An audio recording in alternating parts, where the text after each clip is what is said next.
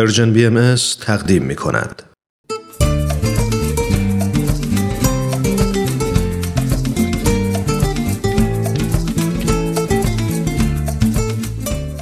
کاوشی در تعصب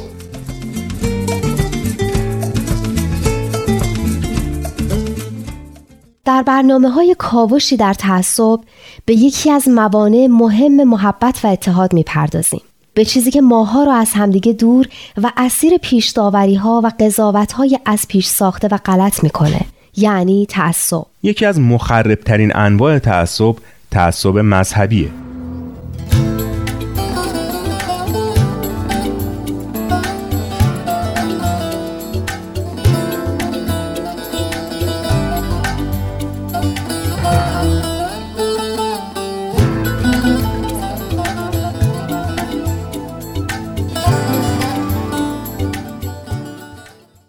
درباره وضعیت تعصبات مذهبی در ایران رو از جلسه قبل شروع کردیم و به تعصباتی که بر علیه سایر مذاهب اسلامی وجود داره رسیدیم.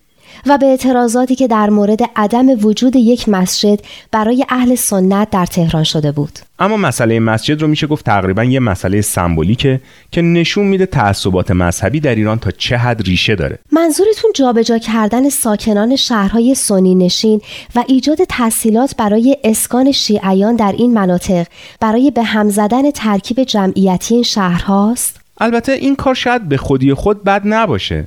اما ندادن امکانات کافی به شهرهای سنی نشین و محروم موندن این مناطق از امکانات مختلف آموزشی و بهداشتی و اقتصادی واقعا تأسف آوره. تازه دانشجوهای اهل سنت در گزینش برای رشته های دانشگاهی و فارغ و تحصیلای سنی در مورد گرفتن شغلای دولتی با محدودیت های فراوانی روبرو هستند.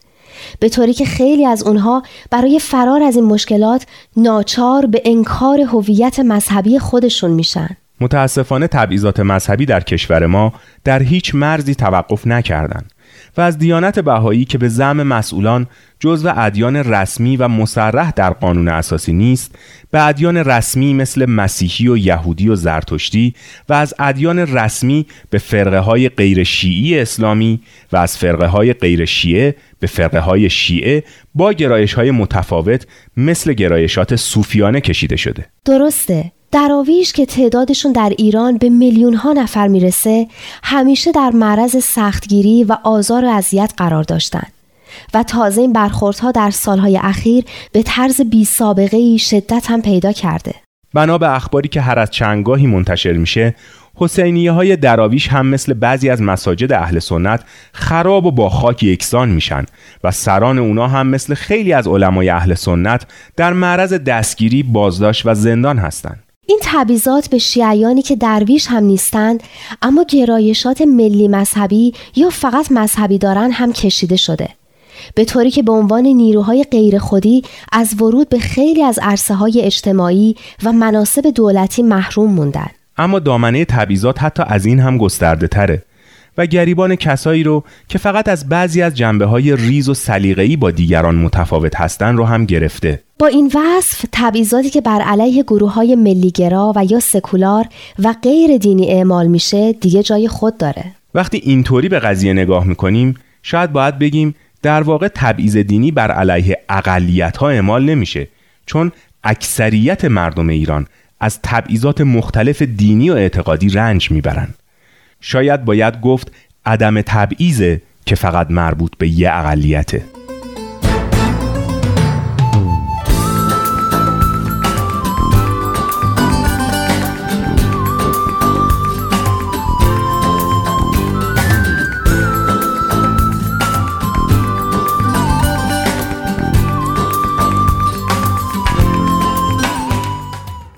البته همونطور که گفتیم تبعیض مذهبی در ایران یه تبعیض ساختاریه و قوانین جاری کشور به خیلی از این تبعیضات مشروعیت بخشیدن. درست میگین.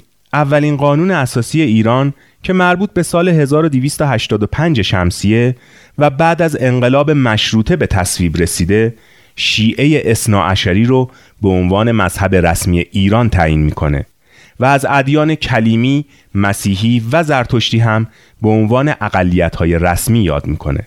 در این قانون جایی و حقی برای سایر ادیان از جمله دیانت باهایی که بزرگترین اقلیت دینی ایرانه و تعداد پیروانش از مجموع پیروان سایر اقلیت ها بیشتره قائل نمیشه. قانون اساسی که به دنبال انقلاب سال 1357 به تصویب رسیده در بخشهایی از اصول سوم، نوزدهم و بیستم تأمین آزادی، عدالت، برابری و رفع تبعیض رو به عهده گرفته.